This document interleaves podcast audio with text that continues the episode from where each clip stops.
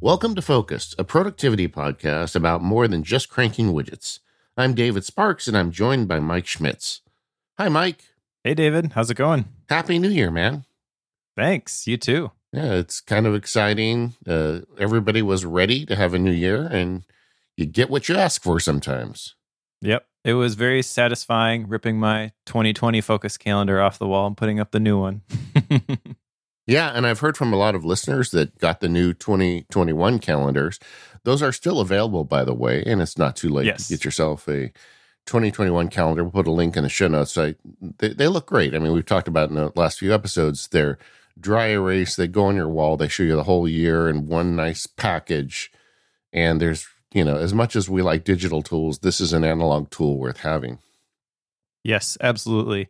And it's not one of those things where you've only got a week to get them. So if you're listening to this after January 1st and you think maybe, oh, I've missed my chance, you haven't missed your chance. They are still available. Just go to the link in the show notes, neuyear.net slash products slash focused if you want to get your own.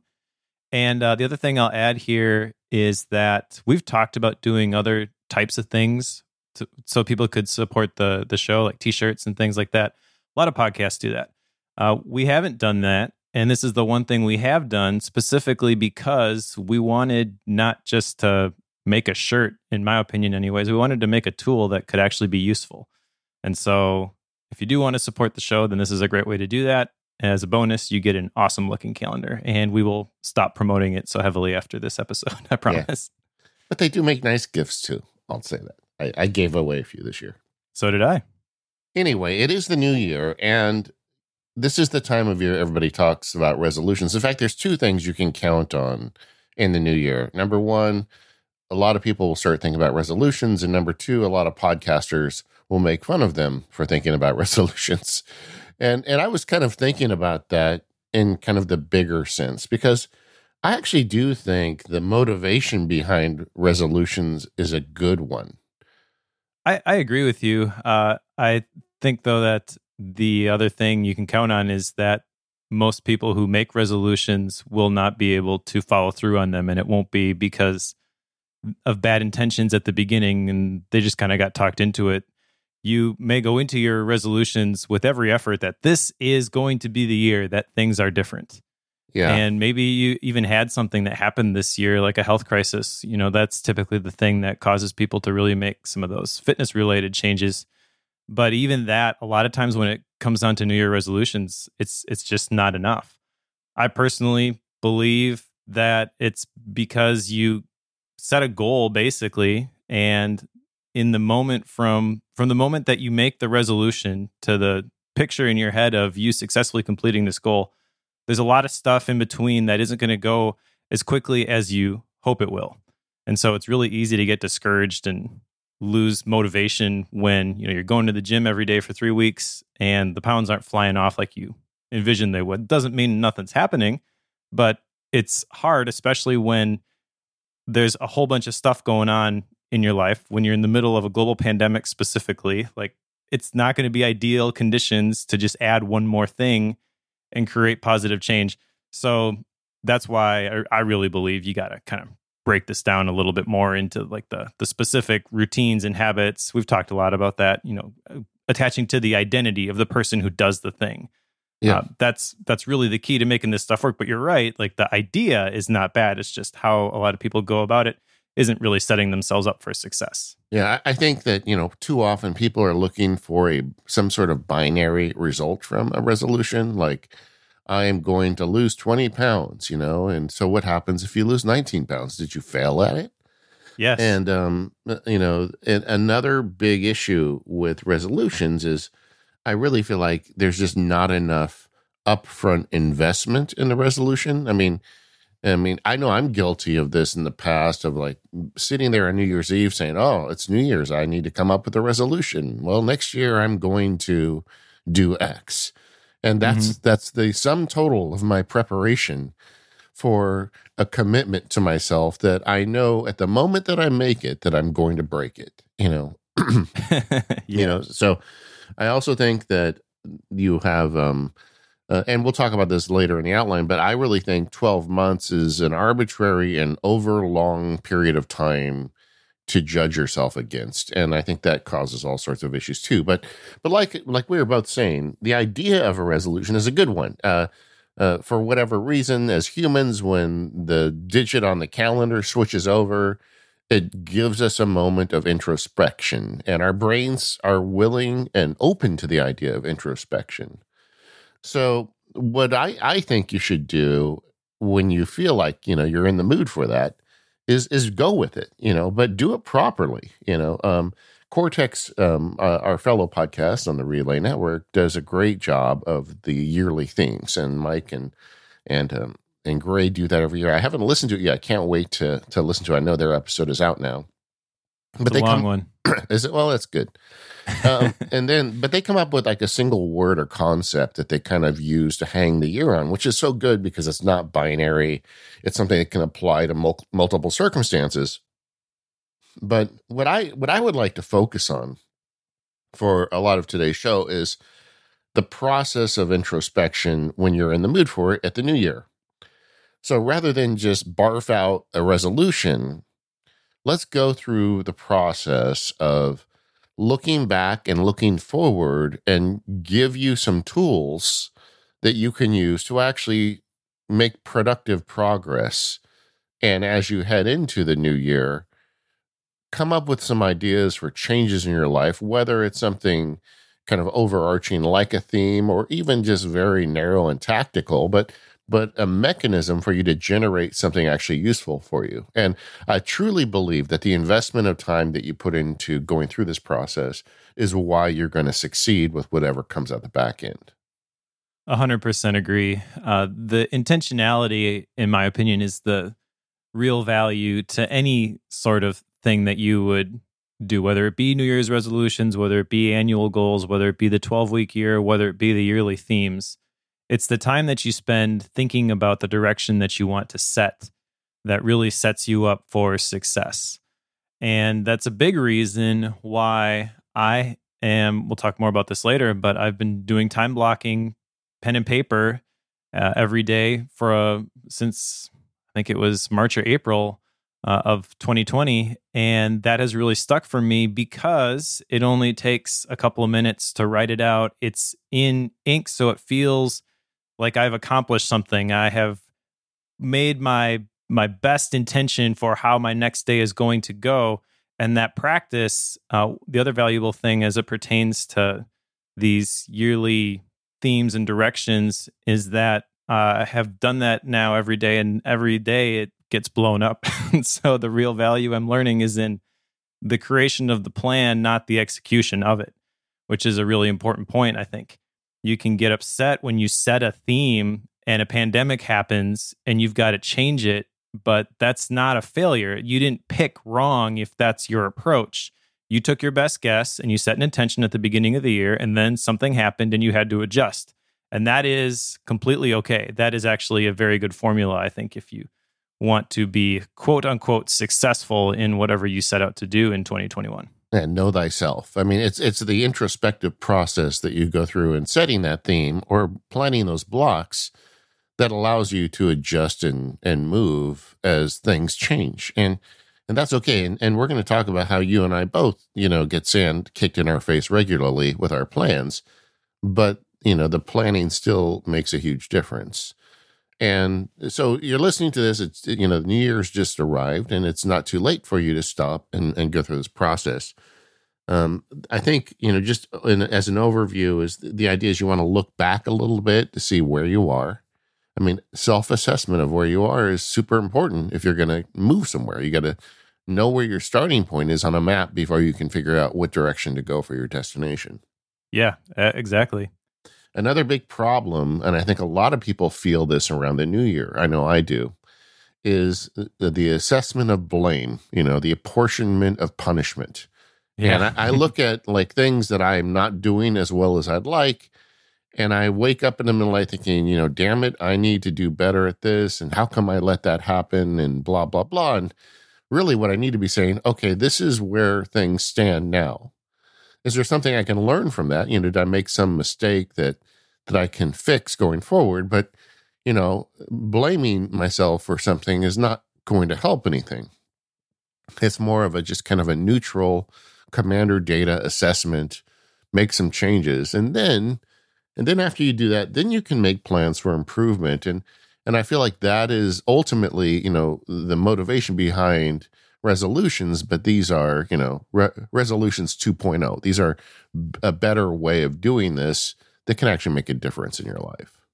This is kind of like the scientific method for your goals, if you want to think of it that way. You come up with a hypothesis and then you test it.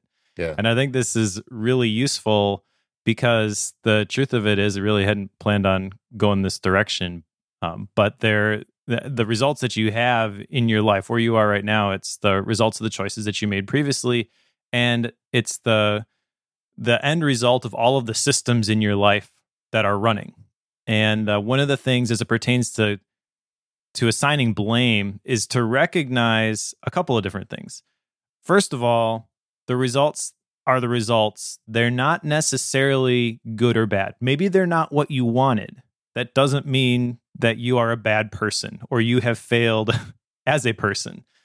Uh, so separate your mental, emotional, any sort of judgment from the results that you have gotten.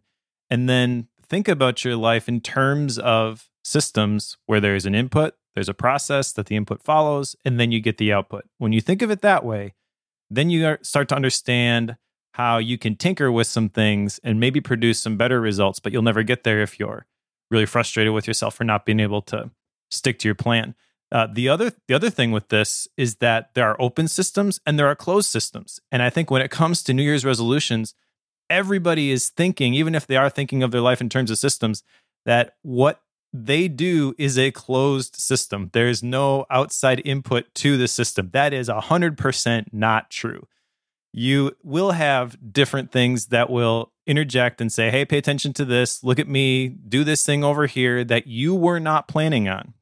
And every single one of those things is an opportunity for you to just say, well, I guess this thing is not important to me and I don't, I'm not going to follow through with this because life happened. You know, there's a lot of life that happened in the, the last year. Uh, and that's, again, not a good or a bad thing, but recognizing as you are going into 2021 that even if the pandemic is over, that you still are going to have outside things that are going to impact your open systems. There are inputs that you cannot account for. And so give yourself some margin, some space, and give yourself some slack when it comes to actually taking action on those things that you want to do this year. Yeah, I guarantee you, uh, last January, January 2020, when I sat down to go through this process, I did not anticipate that my kids would all be back home with me, homeschooling or, you know, remote learning, that my wife would lose her job, that I'd lose my studio, that we'd add a dog to the family. You know, all these things happen that I didn't anticipate, but that's okay. I was still able to adjust and, you know, adjust the experiment as we went through the year. And and I do think that objective kind of take on it really helps at any time. And, and we're always hardest on ourselves, right? I mean, at least I know I am. I I give I give everybody else in my life way more slack than I ever give myself, and I bet it, you, dear listener, are are guilty of the same sin. So, just you know, back off a little bit, look at what worked, and where it didn't work or where you didn't get the desired result, let's think about how we can tinker with things to get that in, in the year coming forward. Now, I think another key piece of this process before we kind of dig into what you're what we're doing is to to commit to making this a written exercise. Um, I know a lot of people when I talk to about this stuff, they say, "Oh yeah, I spent a lot of time thinking about last year." And there, in my mind, is a big difference between thinking about it and writing it down. Sure. Yeah, that makes a lot of sense. It just, and, just you know, forcing yourself to drag a pen across paper or type on the keyboard. It just, it really makes things. It turns things from vapor to solid. Yes, a hundred percent. And uh, the tool that you use to do this really isn't even that important. It's just the fact that you're getting it out of your head, and it makes it more real. I've done it pen and paper. Uh, I've also got a whole framework that I use for like my personal retreat stuff, and I've done that on the the iPad using GoodNotes and the Apple Pencil. Most recently, I've done it using Roam Research as we've talked about the personal knowledge management stuff and tinkering with with that. Uh, and I think just try something. But you're right, get it out, get it down, and then then now you've got something that you can work with. At that point, you can apply the tinkerer's mindset. You know, that's the the thing as we're talking about this. I think is really really important for people to catch. Is it's kind of a cliche a lot of productivity podcasts will talk about like Thomas Edison and inventing the light bulb and it took 10,000 steps, you know, and how many of us were we, it doesn't work right away when it comes to designing our entire year and we we go, "Oh, well, I'm a terrible person. So I, I guess I can't I can't do this." you know, we like pass judgment on ourselves that like, "Oh, I guess this just isn't for me." And I think we give up way too way too early and we throw out a, a lot of really good stuff because we just think like, well, I can't really come up with anything that's that's worthwhile. You absolutely can. You just got to find the the way to express it that really clicks for you, and then when it does, it it's kind of a light bulb moment. You know, it's it, there's a very distinct before and after when that happens. At least in my experience, where things start to click, and it's not where everything now becomes easy, but at, you at least at that point see a path forward.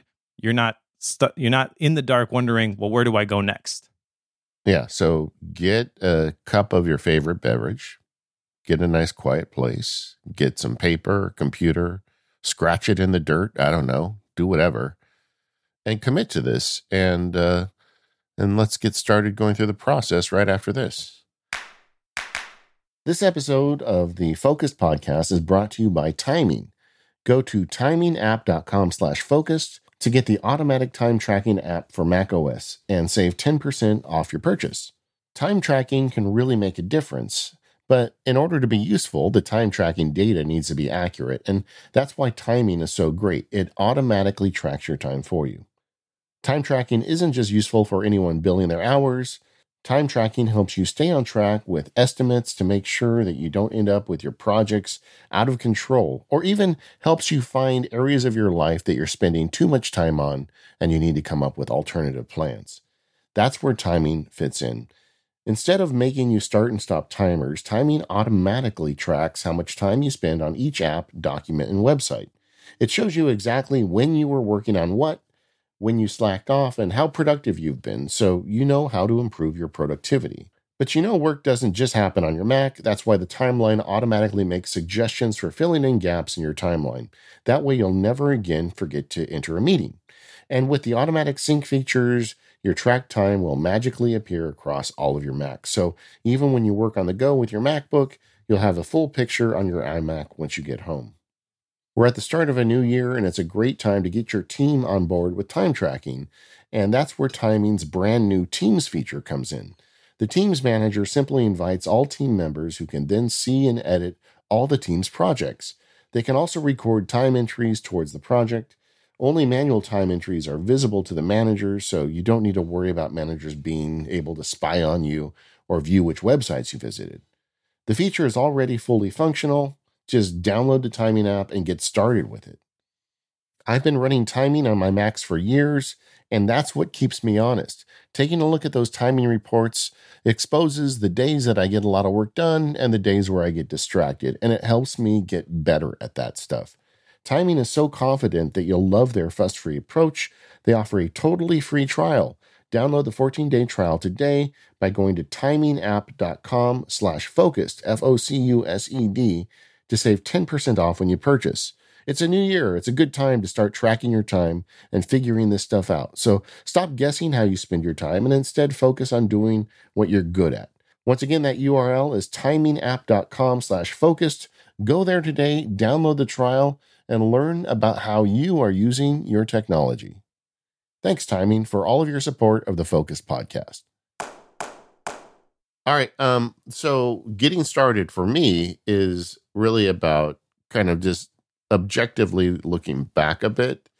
And, you know, some of the things that that go through my mind is, you know, what was I thinking when I started? You know, where where was I aiming and where did I end up? You know, kind of using the sailing, tortured sailing analogy. But, you know, where did I start and then where did I end the year and, and how does that jive with what I where I wanted to end up. And because we're a show called Focused, I think a focus is another kind of good way to look at that. It's like what in the last year caused me to gain focus and what in the last year caused me to lose focus. And at this point, it's really for me a diagnostic process. You know, um, what you know what what work what experiments worked and what experiments didn't. I guess even to make it more basic. And um, I think that there's some value in doing that, just as a a beginning point of uh, you know of looking back. Is it? Do you do anything like that? Uh, I've got a couple of key questions which we'll talk about in a little bit. Uh, the other ones that I ask, which are more in line of what you're talking about right now, are what did I accomplish? What went well? What could have gone better? Uh, yeah. That's the extent of my questions, though. I don't ask a ton of them because I do have a bunch of time that I devote to thinking about these as part of the personal retreat stuff. So I find giving yourself a couple of questions and then giving yourself space to think about them helps surface more things as opposed to if I had a bunch of questions, the way I'm wired, I would try to just fill in the blank for each one of them and move on to the next one. Sure. and not not go back.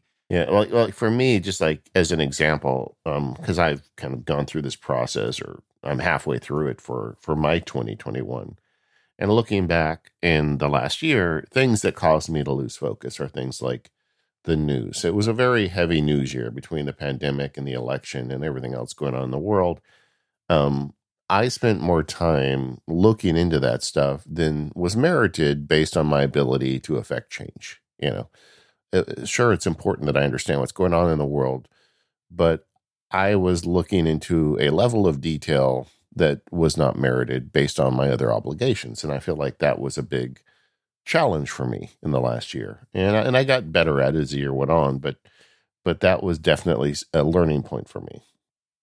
Um, I lost focus adjusting to the pandemic. We had all this upheaval you know, I got, got getting moved out of your workspace is always kind of difficult, but also just changes in the family. And um, another thing where I lost focus in 2021 was I did an infrastructure audit. Just I wasn't happy with the way things were getting managed in the law practice and some of the MacSparky production stuff, and I spent a significant amount of time like rethinking those things. And I think at the end of the day, that actually paid dividends, but at the at the time it cost me to lose lose some focus. And um and you know, kind of thinking about those things as I move to the next year actually is instructional for me. Sure. Do you with the lost focus kept focus sort of a thing that you've got going on, um, do you define this as like success failure, not as in binary state, but are you looking at this in in terms of this is what I was shooting for, this is how close I got? No, this this is more looking at, you know, what were kind of to go back to your earlier analogy, what were the outside influences that I didn't expect? Okay. So once you identify these, what's the the next step for you? Is it just figuring out what you're going to do with the information, if anything? Well, I think that, you know, that first level pass at this works. But I, I, think, you know, getting back to the point, I think you need to invest time in this is I also think deeply about roles that I fill. And, um, you know, I'm a father, I'm a husband, I'm a MacSparky, I'm a, you know, I'm a student, I'm a lot of things. And I I like to bring those questions kind of back around on a per role basis because I think it's very easy to go shallow with these types of questions about how things are working or where you're losing and keeping focus. But when you apply it to each role, it really kind of dredges up things that you otherwise would miss. That makes sense. Uh, I I guess 2020 was a little bit different for me because I basically took the opportunity to erase the chalkboard of my life and I'm still in the process of figuring out what goes back on there. so maybe in the past I would have taken into consideration all of the the roles and I do have some of those some of those haven't changed, but a lot of the stuff that I was committed to, I'm not anxious to just jump back to the way things were. Uh, this has given me a lot of margin, which I have really enjoyed this year, and in several areas I've kind of thrived under it. Which we'll we'll get to that part of this in a little bit. But I'm kind of reconsidering all of the roles that I had and I I don't just keep a list anymore of like these are the ones and what's the appropriate thing to do for the the different roles. I've kind of gone back to the drawing board and uh, I'm spending a lot of time thinking about how to re-engage with things as we go back to you know whatever normal looks like. I don't want to just do things the way that I had been doing them. I feel like the universe has kind of given me an opportunity to right a lot of things that were wrong. um, and I want to make the most of that. Yeah. Well, I, I consider this moment of reflection on roles also a moment of consideration whether that role has earned its place and whether it remains. Like my role as a father changed a great deal this year. My my largely grown children are are back home. And I feel like I'm you know, I want to mentor them, but I have to do it in a different way than I did when they were younger.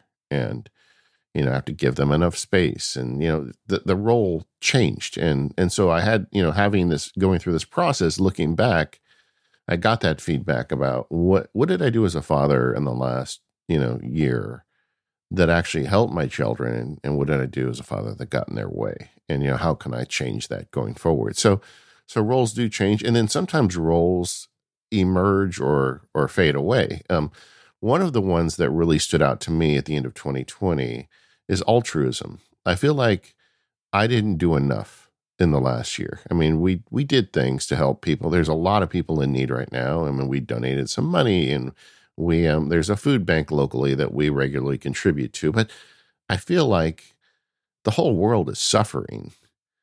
And here I am making field guides and making podcasts and I'm not doing enough.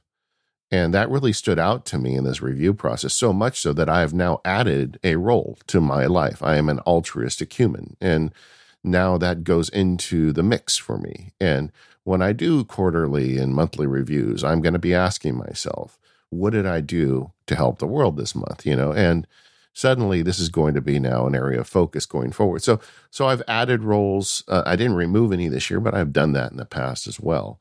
But I, I think this process is a real healthy one where you really just kind of break down the analysis beyond the more, you know, meta, how am I doing as a human to how am I doing in specific roles. Sure. So, do you have any examples? I'm kind of putting you on the spot, but like specific things that you have changed from looking at these different roles?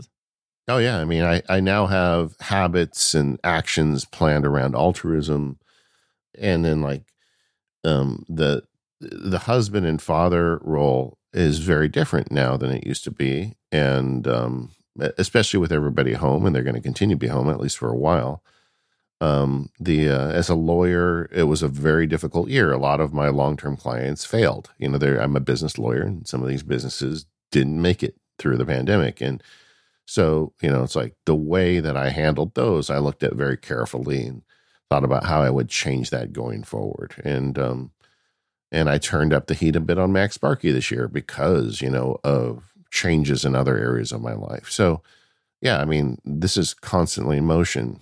Um, another one that that really grew this year, I call it the Padawan learner, you know, because I'm a I'm a nerd, but you know, the student role. I think we all should think of ourselves as a student, but the types of things I've been consuming and trying to learn from have changed this year. And um and and I can talk about that more later in the outline, but you know, so so a lot of roles I view differently now than I did a year ago. And I and I've documented that through this process. Sure. Uh, yeah, I guess the thing that I focus on is not so much the roles, but the core values. Sure. Uh, and again, this is from the personal retreat stuff that I I thought through and created this framework that works for me. You know, some of the the questions that I used in identifying uh, our core values. is What legacy do I want to leave behind? What am I passionate about? Really makes me happy? What do I value? What do I refuse to do? How do I measure success? How do I want people to remember me? And that largely hasn't changed. And what I realize, uh, hearing you talk through your roles and how they change, is that I have those roles and they are changing, but as they change, they uh, the things that I do to express them maybe are a little bit different, but the reasons behind them are still the same, and they're still being driven by these these core values. So as I'm thinking about those and I'm asking my retrospective questions, what did I accomplish? What went well? What could have gone better? And I look back on 2020. Uh, honestly, and I shared this in our our mastermind. Like, I feel kind of bad, but I also think that this was actually a really great year for me personally because uh, I was craving the margin that I got. And like I said earlier, this has kind of created an environment where I'm thriving in a, a lot of areas. Uh, one example, I have really stepped up my exercise. I've been using uh, fitness totals on iOS to calculate because you can't do that easily in the activity app. But I ran 545 miles this year and cycled 1230 yeah. Uh, it's that's crazy. Like i never would have pictured myself being able to do something like that at the the beginning of the year. And uh, just recognizing that i've got this opportunity to uh, to redefine what's important to me. It reminded me reminded me a lot of some advice you gave me when i uh, I, I stopped working with my previous employer. It's like, okay, so this is the time to rethink all of your habits and what's really important to you. Establish those things that are really going to stick going forward. You know, it, it's a catastrophic event. Maybe that's not the right word, but it, it's it's something that like completely disrupts your daily routine. Something like a global pandemic. You know, that doesn't necessarily have to be the thing that just you have to force yourself to to be sad and to go inward like use those events again going back to like the tinkerer thing uh, it is what it is okay? So i'm not trying to discount all the the negative stuff that has come with that uh, but just asking yourself okay so this happened now what? What do i do from here? And for me you know there was a, a lot of things that got adjusted pretty much all my productivity systems which we'll talk about in a little bit like i reevaluated everything so it's really kind of hard for me to look back at where things were at the beginning of the year and compare them to where they are now because I basically reinvented everything. It wasn't like small adjustments. I went from using a digital task manager to pen and paper. Like you can't it's like apples and oranges to a certain degree, some of that stuff. Yeah. It, well, it's just weird because often people have things in their life like you had a job change where we have you know, if you imagine the console of your life, you know, like the um, was it? Did you say Inside Out, that Pixar movie? Yeah. And you've got that big console. There are occasions in your life where that console transforms and a big red reset button pops up in the center, and you get the chance to push that button. You don't get that very often, I think. Yeah. You know, so often you get stuck in, you know, the patterns of the same job, the same, you know, relationships, everything just moves along. But once in a while you get that reset button. But never in our lives have we had a situation where that button showed up on the panels for almost everybody in the world, you know? yeah, and, that's true. And so this was the big reset year. And in addition to be a horrible year where a lot of people lost their companies, their incomes, their lives, their health, um, th- there are people who were able to hit that reset button and make positive change. And it, it's almost like you have a survivor's guilt about it because I get yeah. it. You know, things change for me for the better this year too. Also, things change for the worse. And I think you do need to, as part of this process, go back and look at what were the challenges that you faced in the year, what were the successes you had.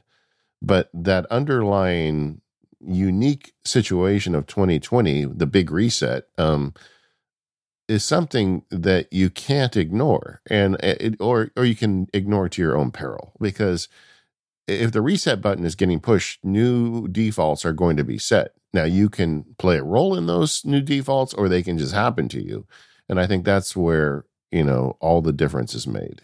I think another thing that's important in this retrospective process is to think through all the things that you've made it through. You know, this is kind of taught all of us resilience, grit, however you want to define it.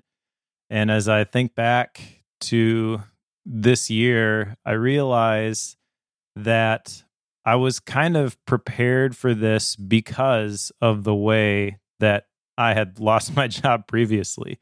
Uh, it, and we all this was starting, and there was all this economic uncertainty: is my business going to be around in the future?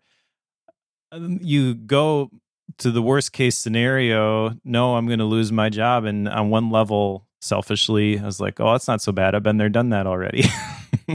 yeah. And knowing that you made it through something like that previously uh, makes it seem not as extreme. And that's just the economic side of it. Again, not trying to discount all the other stuff that has has happened here, but I do think it's important to find the silver lining and to look at what can I do with the situation that I have, not get upset because it's not what I want, but going back to the tinkerer's mindset, the systems thinking process, you know, this is what it is. How do I make the most of it? And and I also think that kind of related to that is is consider your success. You know, look back. I mean, um, it was a tough year for everyone, but as you're listening to this, have you stopped to go back and give yourself credit for what you were able to accomplish despite all of this? You know, yeah. Maybe it was you stuck it out in your job. Maybe you held your company together. Maybe you were able to keep your family healthy and safe in the middle of a global pandemic. Um, maybe that's a huge win right there. Yeah, I mean, and maybe you um you kept a positive attitude in terrible times. Maybe you reset things and you are in a better position than you were. Um, there, there are a lot of, I mean, and I know there's a, you know, this is different from the Great Depression. My I, my parents were Depression era kids, so we talked about the Depression endlessly as I was growing up. And the one thing that always stood out to me was in the Depression, everybody lost. You know, everybody, whether you're rich or poor, you know, it hurt more if you were poor to begin with. And like my my grandmother, I mean, my mother they didn't have any money in the depression. They found an abandoned cabin in the backwoods of massachusetts and that's how they got through. My grandfather would go literally hunting for animals. And so you know you look back and that was horrible. Now in this current situation there are people who have thrived through this you know and so it's just weird and different but but give yourself credit for whatever it is that you did accomplish and that needs to go onto that list as well I, I think as you're going through this process and doing the introspection, it's too easy to spend a bunch of time being self critical and just looking at the challenges and problems you face without acknowledging your successes, which are just as important, if not more important. Um, and like Mike talks a lot about the gap versus the gain. I think this is a golden moment for that. Yeah, absolutely. And that's, again, the gap versus the gain thing is all about perspective and it's not discounting the things that have happened it's giving yourself permission to be upset that they happened for a little while but then at some point you got to figure out what your next move is and if you can separate emotion from that especially negative emotion you're in a much better place. Uh, if you have a negative emotion attached to whatever you're going to try to do next you're not going to have much motivation to follow through with it unless you're you know fueled by revenge or something like that. Uh, i've never seen that that end well. And so for me a lot of as i'm thinking through the the last year like there's a lot of stuff i could point to as like oh well we didn't get to do that. That was disappointing. You know we found out wisconsin was locking down the day that we had a we were supposed to get on a plane and go to florida for a family vacation that my kids have been looking forward to for months you know they dealt with that really well. I was actually really proud of them how they responded to that. But there were plenty of opportunities for disappointment. But the thing that creates action for me, anyways, going into 2021 is the stuff that went well. So things like my wife and I started the Intentional Family podcast. I mentioned that there was a lot of forced margin on us, but we took that as an opportunity to figure out how we were going to make the most of, of our family time together. You know, we've eaten every meal together, I think, since March, which is great. Uh, we play board games with our kids almost every night. And it's also been an opportunity to rethink the way that we've done things. So, like, we've got music lessons that we've been taking. All of our kids are in piano, and because there was a certain way that we were traditionally used to doing things. We had done those for a very long time, and Monday nights were crazy. We were at the music store downtown for about four hours, and it was nuts trying to get everybody there, one right after the other. At one point, we're dropping people off, picking people up because someone else has to get to jujitsu, and it was it was crazy. So when we had to stop that, we didn't want to stop the music lessons. We started looking for other opportunities. And one of the things that we landed on, which has been really cool, is there's a couple of missionaries that we support in Costa Rica. Rachel and I actually took a mission trip down there last year. And they're both phenomenally talented musicians who are also impacted by the pandemic and they can't go do all the things that they were doing and they're looking for ways to to raise funds and so they started doing music lessons. Well, it just happens to be the right fit because they're really good. Uh, and my kids, like what the way they teach, they've really been thriving under this, learning a lot of theory, learning a lot of the scales.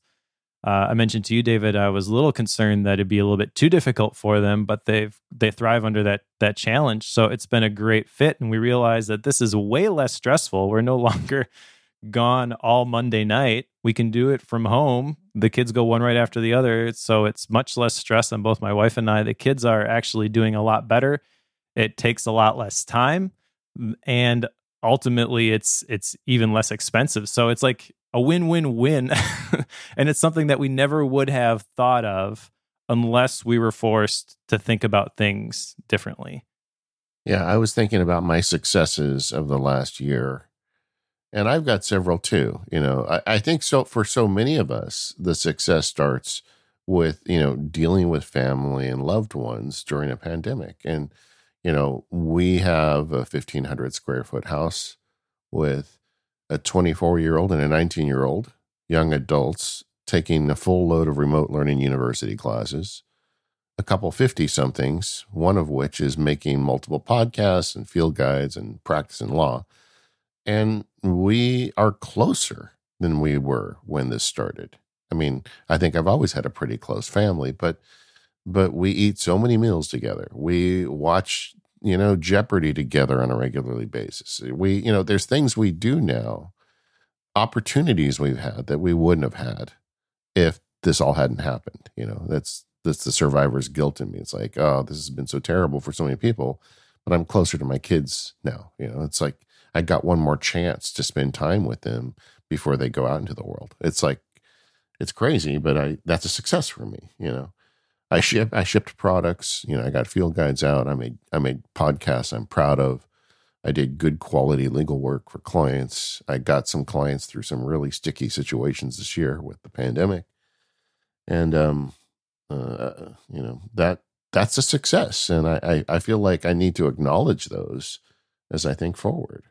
You know, it it's strikes me that one of the areas that you you picked to add is altruism and the thing that we're talking about right now where you're you're feeling that survivor's guilt for making positive changes in your life in the middle of a global pandemic that is very much at odds with the altruistic goals that you have. Yeah. Uh, i mean Maybe it's fine to yeah. Yeah, it's fine to have empathy. It's fine to feel bad that that things are are happening, but ultimately the way that you help more people is not just to feel bad for them. You know, there's got to be action associated with it, and the more that you are able to dial things in for yourself, the more you are able to help other people in whatever way shape or form that that takes. I've been reading The Practice by Seth Godin and it's been really good and he talks a lot about the creative process as being a very generous thing.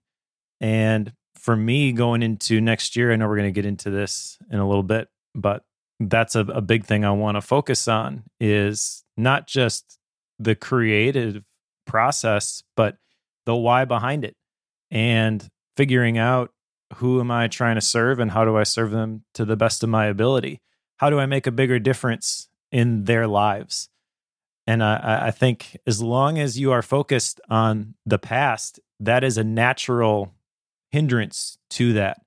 So this end of the year stuff, I, I kind of love this, and I do this every quarter as part of the personal retreat thing. I, I love these these moments where you can look back and say, okay, this happened, acknowledge that these things have happened, these changes have occurred, and then you turn the page, you close the book, and you move on to the next thing. There's something that is very healthy about that process, I believe.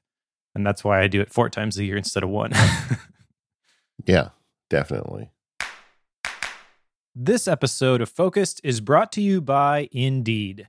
2020 has reshaped the way that we work. Businesses across the globe are being challenged to be their most efficient, which means that every hire is more important than it's ever been. And Indeed is here to help with that. Indeed is the number one job site in the world with more total visits than any other job site, according to ComScore.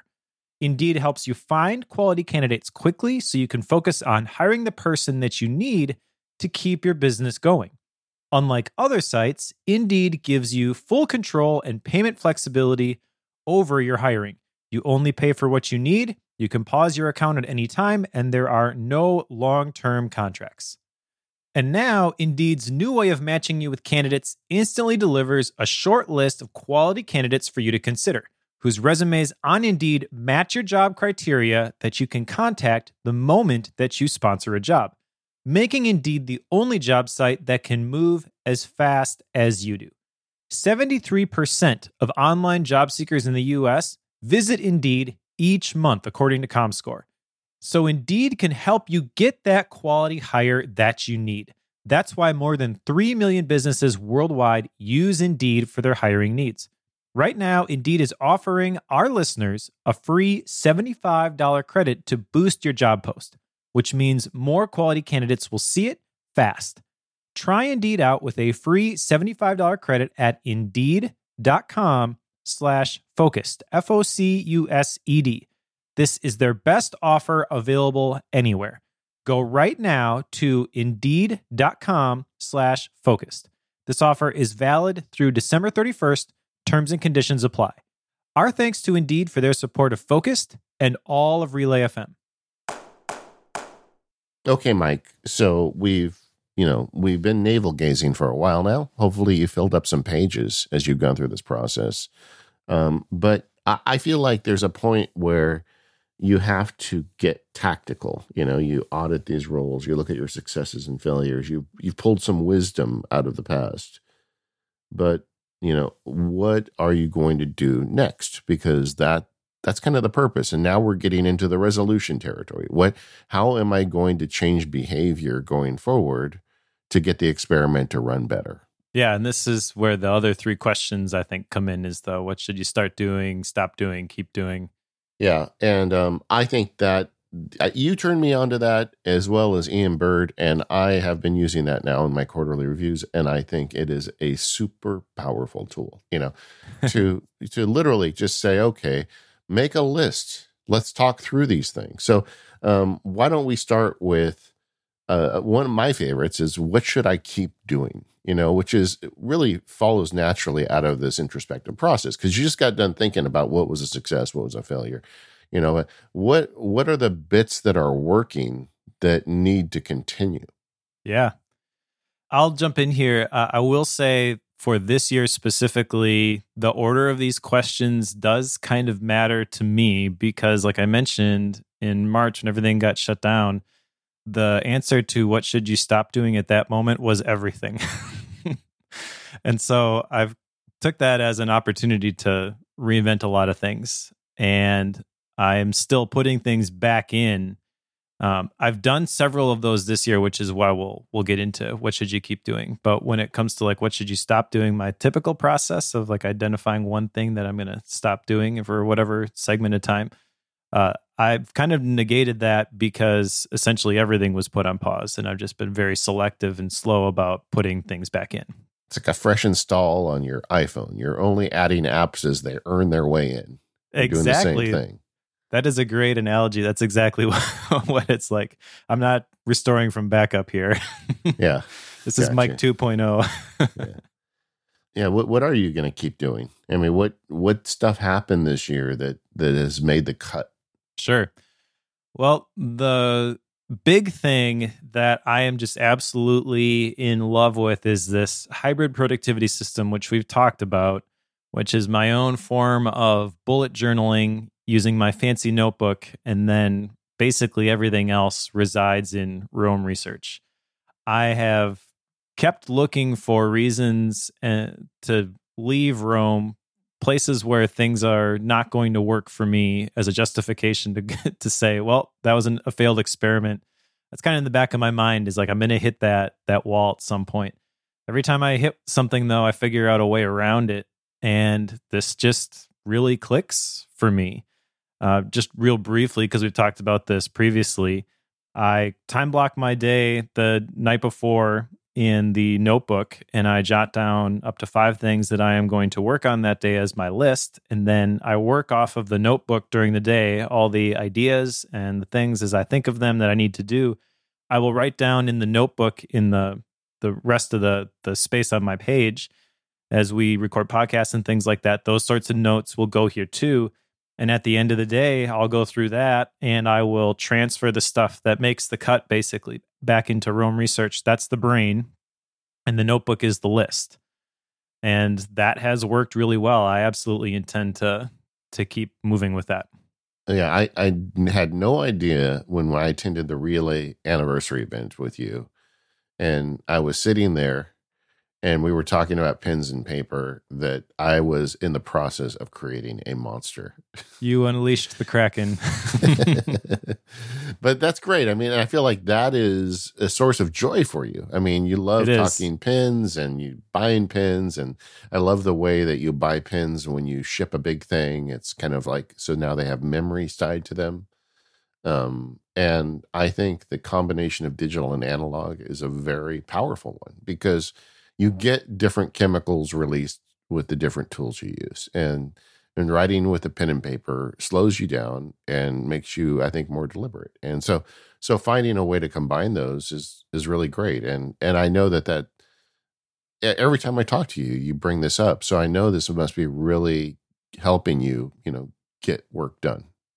It absolutely does. And tied to this is another thing which I want to continue doing, and that's maintaining margin. I mean, the only reason this worked is because there were no expectations as to what people were going to be able to get done at the beginning of this pandemic.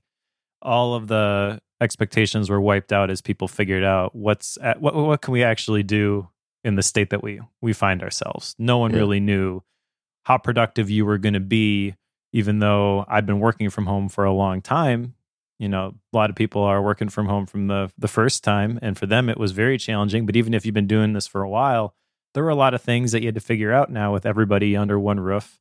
This is now the movie theater, the office studio, the restaurant, the, The the, gym. schoolroom, the gym. Yeah, like Spaceship You. that was a great video. Uh, you had to uh, everything is now happening in one space and that can be very difficult from a focus perspective specifically. But because i didn't have the expectations of you got to do this this this this and this i was able to slow down pump the brakes and be like okay well how do i really want to engage with the work that i i do? And uh, this was an experiment that i thought maybe could work but did not anticipate that it would work as as well as it it did uh, I do want to maintain the margin though, because I feel like there are other opportunities for experiments like this that could could really hit the mark and really have a positive impact on on my life. I don't want that to just disappear once the pandemic is over. So I'm going to be fighting very hard to maintain this margin. No is the default. You know, I've talked about that before, but I have renewed energy behind making no the the default. This is almost like a, a zealous cause for me at the moment. Um, mentioned working from home too. Uh, this is something that I've realized. Uh, it took a little while to to dial in specifically for this to work every day for me. Like I got the fancy chair, I got the fancy keyboard, I got my office set up just the way that I like it. And what I've learned from taking the time to to do that is that I really do joy working from home. I like being able to open my office door, take a break with my kids, and go shoot go shoot hoops or whatever. Uh, and in the past, I was kind of going from place to place. I had a membership at the co-working space downtown. You know, I was down there a couple couple days a week just because I felt like I kind of needed to get out of the house, and I don't feel that way anymore. Obviously, I can't, but I'm not chomping at the bit to like, oh, I can't wait till I can go downtown and work from the co-working space again. I honestly feel like the way I have my office set up now, this is kind of the environment for me to do my my best work. Yeah, my, my co-working space was Batuu in Disneyland. So I, I miss it, I'll be honest. When I can go back there, I will take advantage of that again. But no, I, I get where you're coming from. And and it's so much of the so many of the things you're describing to me are the result of you mashing that reset button that suddenly you had to rethink defaults and you've got a new set of defaults that are going to survive the pandemic. And, you know, I think that may be true for a lot of us. I, I know in my case, I had similar experiences like the pandemic in in brought new constraints in my life you know where i used to have my own dedicated space i could go and shut the door and do whatever i wanted whenever i wanted so i had complete control over when i recorded and things like that. Well, you know, in our tiny house, uh, suddenly my studio is in the middle of the house. It's no longer in an isolated room. And that really forced me to rethink my schedule, which is something that I wouldn't have done otherwise. And so I, I kind of, you know, when I realized things weren't working after my move, I realized, okay, I have to rethink how am I going to do it with these constraints? And I realized a couple things like my uh, my kids isolate themselves in their rooms. My wife stays up late a lot of times and does work into the evening, so she'll sleep in. Well, that gives me some golden hours in the morning when I have the entire downstairs to myself. So, how do I use that? Well, that's obviously recording time and, you know, um, deep thought time now. So, I've built my whole schedule around these constraints and it's made me more productive. You know, I mean, there's no other way to put it. I, when I was left like you know a you know a free and open to do whatever I want, I wasn't getting enough done. Once I put constraints in my life, that meant that I had only certain times I would do things. So I made that time to do the things that were important. Does that make sense? Yeah, it definitely makes sense. And that's the beauty of constraints. I am learning a lot about how constraints can make you more creative, specifically in the uh, the arena of, of music because I started taking guitar lessons during the pandemic as well.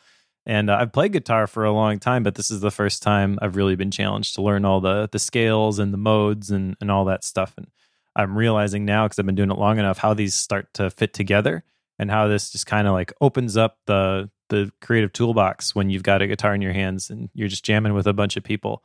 And I think it applies to a lot of other areas besides music.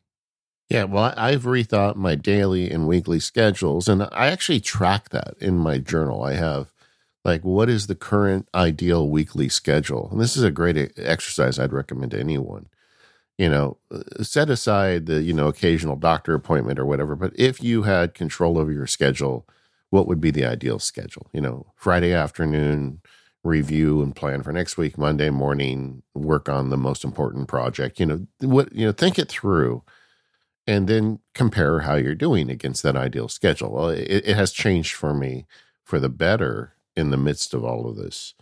Um, another thing that um, has evolved from my big reset button this year is just it's you know I think I was already on the train with meditation and journaling, but this year more than ever, it really helped keep me grounded through all this. And I realized how valuable those things are, and, and that's why it kept coming up on the show throughout 2020 is because like journaling in particular was more was newer to me. I'd been meditating for 30 years, but but journaling throughout something like this is just so valuable and that's something I'm definitely carrying forward. And and just, you know, the way that I spend time on and about my family is is better now than it was. I mean, it's the kids are here, so it's easier to give them more. And I really want to continue that, even if they do eventually leave, you know. So so there, there's a whole bunch of stuff that happened that I've got on the keep doing list as I kind of plan forward into the next year. Yeah, you mentioned meditation and journaling, and that maybe gets into the the next one for me. What should you do more of, or what should you start doing? I have started doing these towards the end of the year more regularly, uh, and I think we'll talk about the journaling workflows and how those have have grown, maybe in in deep focus today. But this is not something that, when you take it in the context of the year, I would say I did, or at least did very well. I've made some adjustments just in the last month or so to both of these and seen some success from this, but taken from the macro view of a 2020 retrospective, you know, this isn't something I would hang my hat on. And so this is something that I want to focus on specifically personally going into the the next year. Do you have anything that you want to do more of in 2021? so much, Mike. I have so many things I want to do more. like you, um, I you know, I've exposed this year also exposed some of my failings and gave me some chances to experiment with things. And there there's a lot of stuff I need to work on more. Um, before all this began, I, I had a gym membership, and my wife and I went at least three times a week, and I think I was in better health than I am now. Um, I have a system in place for working out from home, but I have not been consistent about it, and that's something I want to do more of going into next year. Um, the um, uh, music also took a hit for me this year because every time I want to play my sax, somebody is in a class. You know, it's just it's just like back when I kind of had free reign. It was a lot easier to just pick up my horn and play, and be even for ten minutes in between projects. And that's not as true now. I uh, I recently acquired something. In fact, I'll talk about it new and shiny. I, I acquired a piece of technology to help me with that. Um, the uh, um, something that I I was starting on at the beginning of the year was delegation and the idea of of doing less. And and this is you know one of my big issues is you know how you talked about how happy you are with margin. I don't have enough, and I need it. And I think that the um, the pandemic derailed my delegation efforts. Like I have a, like an assistant, and she is a friend, and she comes over the house and does filing for me, does a whole bunch of stuff. Well, guess what? The last time I saw her was March, you know. And I think when everything started um, kind of getting crazy with the pandemic, I just wrote off delegation. Like, well, she can't come over anymore. Instead of saying, okay given this constraint, how can I give her more to do to help me or somebody something to do to help me? So I'm not doing all of this myself. Instead, I just did it all myself. And I'm coming out of it like someone off of a bender right now. And I see all of the negative consequences in my life for me failing to get help on things. And um, that's something I'm going to have to figure out. So I'm going to do a lot more delegation going next year. Um, the um, you know planned days off you know we talked about uh, cgp grey is a popular topic today we talked about his spaceship earth he also did a great video last year called weekend wednesdays where he rethought about his weekends you know he he works monday tuesday he takes wednesday off then he works thursday through saturday and takes sunday off and he exp- i'll put the video in the show notes but he explains the benefits of this but i watched that video and got thinking huh i don't take any days off you know, I mean, honestly, I I don't. I mean, a Sunday to me is the same as a Wednesday so often because I've got three podcasts, uh, field guide production, a blog to write, and legal clients to take care of. And this is not a sustainable lifestyle. And I need to build in a way to get some days off once in a while. And um, and that's a big thing for me going forward into this year. I'll talk about that later. So I need to do more of that. And then uh, the last thing I want to do more of, and this is kind of like your kind of explorations into meditation, has been um, is doing more just learning. You know, getting putting on that Padawan hat. Um, the um, when I was in college, I got my undergrad degree. It was in political science, but the focus was political philosophy. I spent four years reading Plato and Aristotle and, you know, a lot of, you know, Jean Paul Sartre and Camus. And I spent a lot of time reading philosophy, and it was so great. I loved it. And I have um, strayed from that over the years. And suddenly I found myself going back and reading ancients and I find it very comforting reading this stuff, maybe because of what we're all going through, but reading it critically and thinking about it again. And I, I definitely want to make time for that going forward too. So, so I've got a lot on my plate that I'd like to improve. And uh, honestly, I didn't have any idea about any of that stuff until I sat down and started, you know, kind of writing through and dragging my brain through this process. Sure. Yeah. And I know the, uh, the delegation and the planned days off specifically kind of lead into the things that you have under stop doing. Uh, you want to talk about those real quick? Yeah, I mean, just just you know what what does that mean? I I have been I have known that I need to get more margin for years now, and I've given it plenty of lip service on this podcast, on the blog, in my own journals, and I feel like I've I have I'm all talk and no action on this stuff. And so I've just got to really start making a difference. And I, I, think the ways I get margin in my life, there's a couple. One is is really critically look at what I'm doing that I could automate or delegate. That's kind of a beginning point. And look, um, I should be hiring people to do things that are not high value tasks it the the math makes sense. The control freak in me needs to let go, and um and I have made progress on this over the last couple of years, but not enough. So like uh, we had Ernie on our last episode. He talked about one of the things he's going to do is pick twelve things and get rid of one thing a month. Well, I've already started my list, and I'm not going to wait for a whole you know month to do it. As soon as I get one thing successfully delegated, I'm starting on the next but I'm going to look at, you know, this next year as an opportunity to get even more critical about what I'm doing versus what I'm handing off. Sure. Yeah.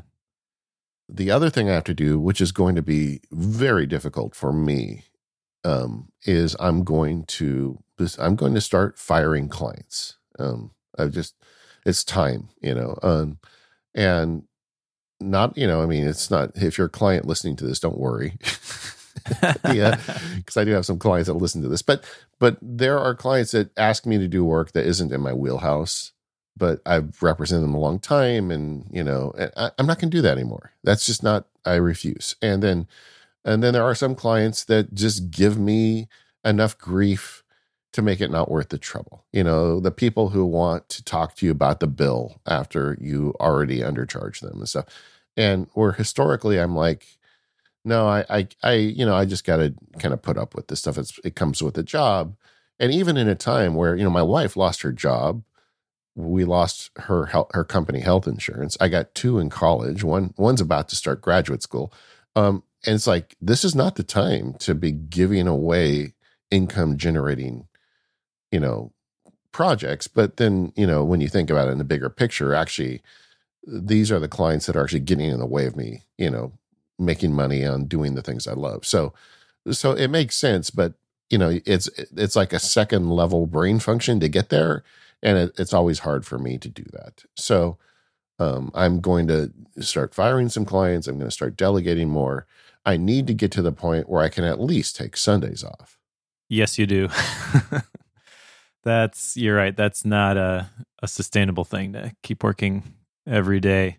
But you know, the funny thing is, Mike, I've been doing this my whole life. You know, yeah, and, yeah. and I'm. It hasn't hit me yet, but I'm sure it's somebody will. But but I realize that you know I, I'm at least self aware enough that this isn't working, and I got I've got to like figure it out. And and I like there's a bunch of stuff I'm doing I, I like doing. I'm not going to stop doing that stuff, but there's enough if I look at it critically, there's enough in there that I can throw overboard that will give me a little more margin. And that's what I want. You know, I want more time to read Aristotle again. Yeah. And that's really at the heart of all of this stuff is like the compromises that you make. And as we talk about what I should stop doing, I kind of mentioned my approach to this is a little bit different because I'm not saying no to one thing here and one thing there in order to make a little bit of margin so I can do one more thing that I want to do, like read Aristotle. I wiped the slate completely clean. And uh, if you were to take the Stephen Covey analogy of like the large rocks in the jar, I dumped out my entire jar in March. well, yeah. it was kind of dumped out for me, but then I was like, okay, this is actually a good thing. Now I get to see what was all in there and I get to choose what I put back. Yeah. And I feel like I am still in the process of putting things back, but there are things that are very valuable to me, which were kind of being forced out previously, like the uh, eating meals together as a family. And uh, I really do love playing board games with my kids every single night, almost every single night. Uh, those are things that I would not have considered to be big rocks before that now absolutely are. Yeah. And so as I get back into other things, like those are non negotiables. Uh, so that's the big value in this for me is the changing of the perspective and the redefining of the things that are actually important. But when it comes to end of the year retrospective, what should I stop doing? I feel like I have been so careful with this that I still have margin that I'm going to fill at some point, but I'm not ready to say it's going to be filled with this specific thing yet. So I don't really have anything else on my list here of things to stop doing. But I do want to talk about how I'm going to intentionally fill some of those things in the next section, which we'll talk about right after this. This episode of Focus is brought to you by ExpressVPN, high speed, secure, and anonymous VPN services. And get an extra three months for free when you sign up at expressvpn.com slash focused. In the real world, when you're looking for privacy, you close a door, but online we leave doors open everywhere we go. Using the internet without ExpressVPN is like never closing doors behind you. The thing a lot of people don't realize is that your internet service provider knows every single website you visit, and if they want to, they can sell this information to ad companies and to tech giants. ExpressVPN creates a secure, encrypted tunnel between your device and the internet. With ExpressVPN, you ensure your privacy. I've been using ExpressVPN for years, and I like the service because I can turn it on so easily. You just open the application, you push one button, and the ExpressVPN tunnel is created, and your privacy is protected. It's really that easy. Once you turn it on, you've got that peace of mind of knowing that your privacy is protected. And ExpressVPN works on everything phones, laptops, even routers. So everyone who shares your Wi Fi can still be protected even if they don't have ExpressVPN. And the best part is using ExpressVPN is as easy as closing the door. You just fire up the app, click one button, and you're protected. ExpressVPN is the world's number one rated VPN by CNET, Wired, The Verge, and countless others. And it's the one that I pay for out of my pocket every year because I trust them. If, like me, you think your online activity is your business, secure yourself by visiting expressvpn.com slash focused today. Go to expressvpn.com slash focused and you can get an extra three months free. That's expressvpn.com slash focused. Thanks, ExpressVPN, for protecting me every day and your support of the Focused podcast. Okay, so we've done our retrospective. We've talked about what's been working, what hasn't been working, what we should start, stop, and keep doing. Now we're going to kind of transition into 2021 what are we going to do here and this is where the idea of yearly themes or words for the year however you want to define them like that's where this fits i personally don't have a theme and i know you're not a big fan of the theme because it's a a, a pretty big time chunk to, to be thinking about but I do like the idea of the words. For me, this isn't something that I use to quantify was I successful in different areas. They're just kind of guiding principles for, hey, you said this was going to be important to you. So as you're thinking through your quarterly themes and goals, this is something that you should be paying attention to. So, like last year, my words were rest and relationships. Well, the rest definitely came. Uh, the relationships did too, a little bit, we were doing these kibbutzes that I had picked up from Nir Eyal, the author of Indistractable, where he would have a couple other couples over, kids would go downstairs, and the adults would have intentional conversation. So we started doing that, had to put it on pause. Um, but because we had that focus at the beginning of the year of relationships, we reached out a lot more, even virtually, than we would have otherwise. Like one of the highlights for me, honestly, in terms of relationships this year was uh, we played FaceTime Yahtzee with JF. that was a lot of fun. Um, so, what's your approach to to this sort of thing? How do you simplify your message, and then I can share maybe some of the words that I've got for this year. I think the idea of themes is is really great, and uh, and Myke and Grey do a great. We'll, we'll link their show in the show notes. Um, and, and the and the idea, you know, the underlying idea behind that is you're not tying your hands. You're you're you're just giving a framework that you can hang things on as you work through the year, and I like that. I think my big problem is honestly the 12 month time frame. And you don't need to write me. I know that Myke and Grey say, you know, your theme doesn't have to be a year. It can be as short or long as you need it to be. But to me, thinking in 12 months is really hard. And in the past, when I've tried to come up with some kind of like theme or, you know, uh, you know, motto for the year, um, just it's just 12 months is such a long time. It never really has relevance after 12 months. Usually it doesn't have relevance after six months. So I try to think about these things more in a um, kind of like a working tactical structure. Like, okay, I, I love the navel gazing part of the process we've described, but for me, the payoff is coming out the back end. What those three questions we just talked about: What am I going to do more of? What am I going to do? You know, what am I going to stop doing? What am I going to keep doing? And how do I actually make that a reality? So I I spend a lot of effort building like habit tracking into OmniFocus or setting up specific projects to to further those those ideas. But I, I look at it as a as a 12 month process, you know. And like this whole thing, like the the thing that came out of all of this for me is I need more margin. You know, mm-hmm. I mean, mm-hmm. there's a lot of things in my life that are working great right now. So I'm I'm very lucky. But one thing that really would, the thing that would help me the most is if I built more margin into the system. So, so I've got this whole structure I've set up now about how am I going to delegate more? How am I going to, you know, how am I going to decide, you know, where the legal work needs to back off and where things need to, you know, improve. So I'm I'm going to take action on that over the next 12 weeks. And then when I get to, you know, three months from now, I'm going to look at to see uh, ask myself a lot of the same questions we've talked about in the show already to see if I made any progress and what I can do. So I don't really add a, a, specific theme to it, but I do have kind of a general idea of this is where my boat is now, and that is where I'd like to be. And in three months, where will I be? Now, in three months, I may find that I did an amazing job of delegation, and suddenly I've got nothing but margin. And I have kind of got that problem under control for now. And I'm going to start looking at what, what, you know, what else can I improve and where else can I change? Or I may find that I've made progress, but not enough. And then I need to dedicate another three months to it.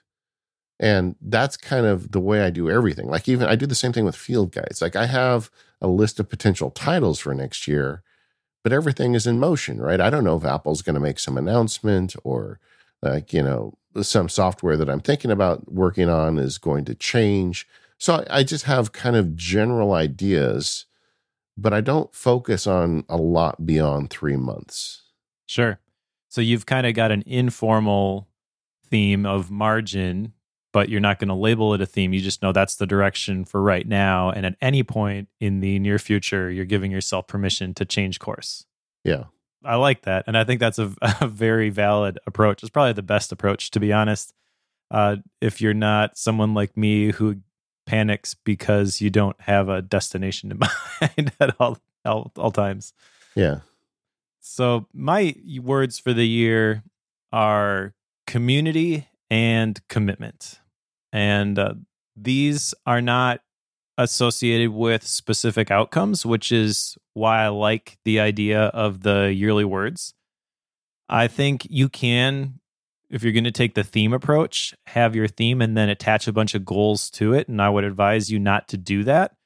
I would keep it open ended and not spend a whole lot of time defining what you're going to do in terms of these, but think about what does this change in terms of your day to day? How is your day to day life different after having focused on these these words? So for me, community, this is an extension of relationships. It's building personal relationships in in my life, uh, not just online ones. Although that's a big piece of this too, because community to me, uh, I recently read "Bowling Alone" by Robert Putnam. Talks about bridging and bonding communities and uh, different types of social capital. And as I'm combining all this stuff, thinking through all the things that I've read recently, I realize that there are things that I can do in the communities that exist around the stuff that I create whether that be focused, whether that be bookworm, faith based productivity. Uh, there are ways that I can, with a little bit of intention, serve the people that are in those communities a little bit better and make those communities stronger. So I want to be looking for those opportunities to make those connections between people uh, a little bit better. An example of this, an accidental example, I guess, because I hadn't really heard about the bridging and bonding aspects of community building prior to this, but someone had tweeted last week that uh, they joined one of the mastermind groups that we we helped connect people. That's really all we did is we helped connect people uh, based on where they were and what times they had available. And uh, they mentioned that they had just published a, a book, which was a result of that mastermind group that they had started. You know, I didn't have any any part to play in that other than get getting them connected with some other super smart focus listeners. And, and I love that. You know, that's the kind of stuff I want to do more of. And I think that there are ways that I can do that a little bit better. I, I was just going to say one other thing I, I should have mentioned earlier. I want to continue doing is I joined a mastermind group this year, and that has been huge. And I will definitely be doing that more next year. Awesome. Yeah. Uh, you can check out the last episode of Deep Focus if you want more details on that. uh, the other word for this year is commitment. And talked a lot about this already this episode, but basically, I have been very careful about the way that I've reengaged with things as we do go back to life the way that it used to be. I hesitate to use that. I also don't like the term new normal. I feel like what we're going to end up with is probably something in between. But whatever that looks like I don't want to just do things because I was doing them before and now we can do them again. I want to ask myself, first of all, should I be involved in this thing? And second of all, if I'm involved in this thing, what does that look like? What are the rules of engagement for this? The piano lessons being one example of how you know we were able to rethink the way that we did things and it produced a better result in the the, the systems for our family I feel like there's a lot more opportunities for stuff like that. I want to recognize those things and I want to uh, I want to take advantage of those. Related to that also the things that I am committed to, I want to double down on. You know, I want to really lean into my role as a creator. We've talked a lot about this, uh, you and I personally, but I want to do that on a more regular basis. And I know that writing is a big part of that. So, thinking through my own daily routine, uh, reading The Practice by Seth Godin, he talks about like finding your hour. You know, I've been rethinking my daily routine and finding that hour just for me personally to write about stuff. I want to publish on my personal blog more regularly. Uh, and as a kind of bookend to that process, which we're going to talk about in in deep focus, I think um, I've been revamping my journaling workflow because I recognize that what I was doing really wasn't serving me the way that I wanted it to. So thinking through how can I use this practice to get the insights that I'm after, and I have a feeling that that is going to help me in terms of the cr- creative process as well. I feel like the the process and we've described a, a very labor intensive process throughout this episode you know it's it's not just saying i'm going to lose 20 pounds before you pop a bottle of champagne on new year's eve right but i feel like the real benefit of it it is not only that introspection, but it's the way everything connects when you get through the back end. And so often, many of the ideas that come out of this process just connect with each other. I feel like the, uh, what you're describing demonstrates that. Yep. Yeah, there's a lot of connections to be made. That's one of the things that I've noticed with a lot of the personal productivity systems I've been tinkering with this year is that there are better ways to connect things, not just keep them in separate buckets and okay, I did that over there and I finished that over there. But what's the point? How did they tie together and what does that mean going forward? Yeah. Well, um, I hope uh, as you're listening to this, you're inspired to give this a shot. And this isn't going to take you multiple weeks. This will take you an afternoon to go through and kind of ask yourself these questions. Well, I guess it'll take you as long as it takes you, but um, I wouldn't uh, uh, stray away from this because you're afraid that you're going to need a whole week because you're not. Um, take a Sunday afternoon and see how far you get. My guess is you'll probably get through the whole process, and it can really make a difference. Absolutely. Mike, what is shiny and new in your life lately? I know you, you made a purchase. I did. I'm recording this podcast from my brand new M1 Mac Mini, which is a pretty awesome machine specifically for the stuff that I do. I mean, I'm not in Final Cut, but from the stuff that I've seen, this computer could probably handle that as well. Uh, ScreenFlow works with it now. Logic is is great on the the Mac Mini, and uh, this thing is uh, it's kind of blows my mind that this seven hundred dollar Mac Mini can kick my 2019 16 inch MacBook Pro's butt in just about everything. Yeah. uh, the one the one snag is that uh, I've got two LG 4K ultrafine monitors on my desk, and I have one of those VESA mounts, and yeah. they're both on my desk, but I can only run one of them because they are USB C monitors. So I have to order a special adapter because it is almost impossible to find an HDMI source to USB C display cable. Yeah, I feel like um, Apple didn't kind of nail the external monitor story with these new computers. Unless you want to buy the $6,000 one, I guess. But yeah, actually, it's probably 7000 by the time you get it on your desk.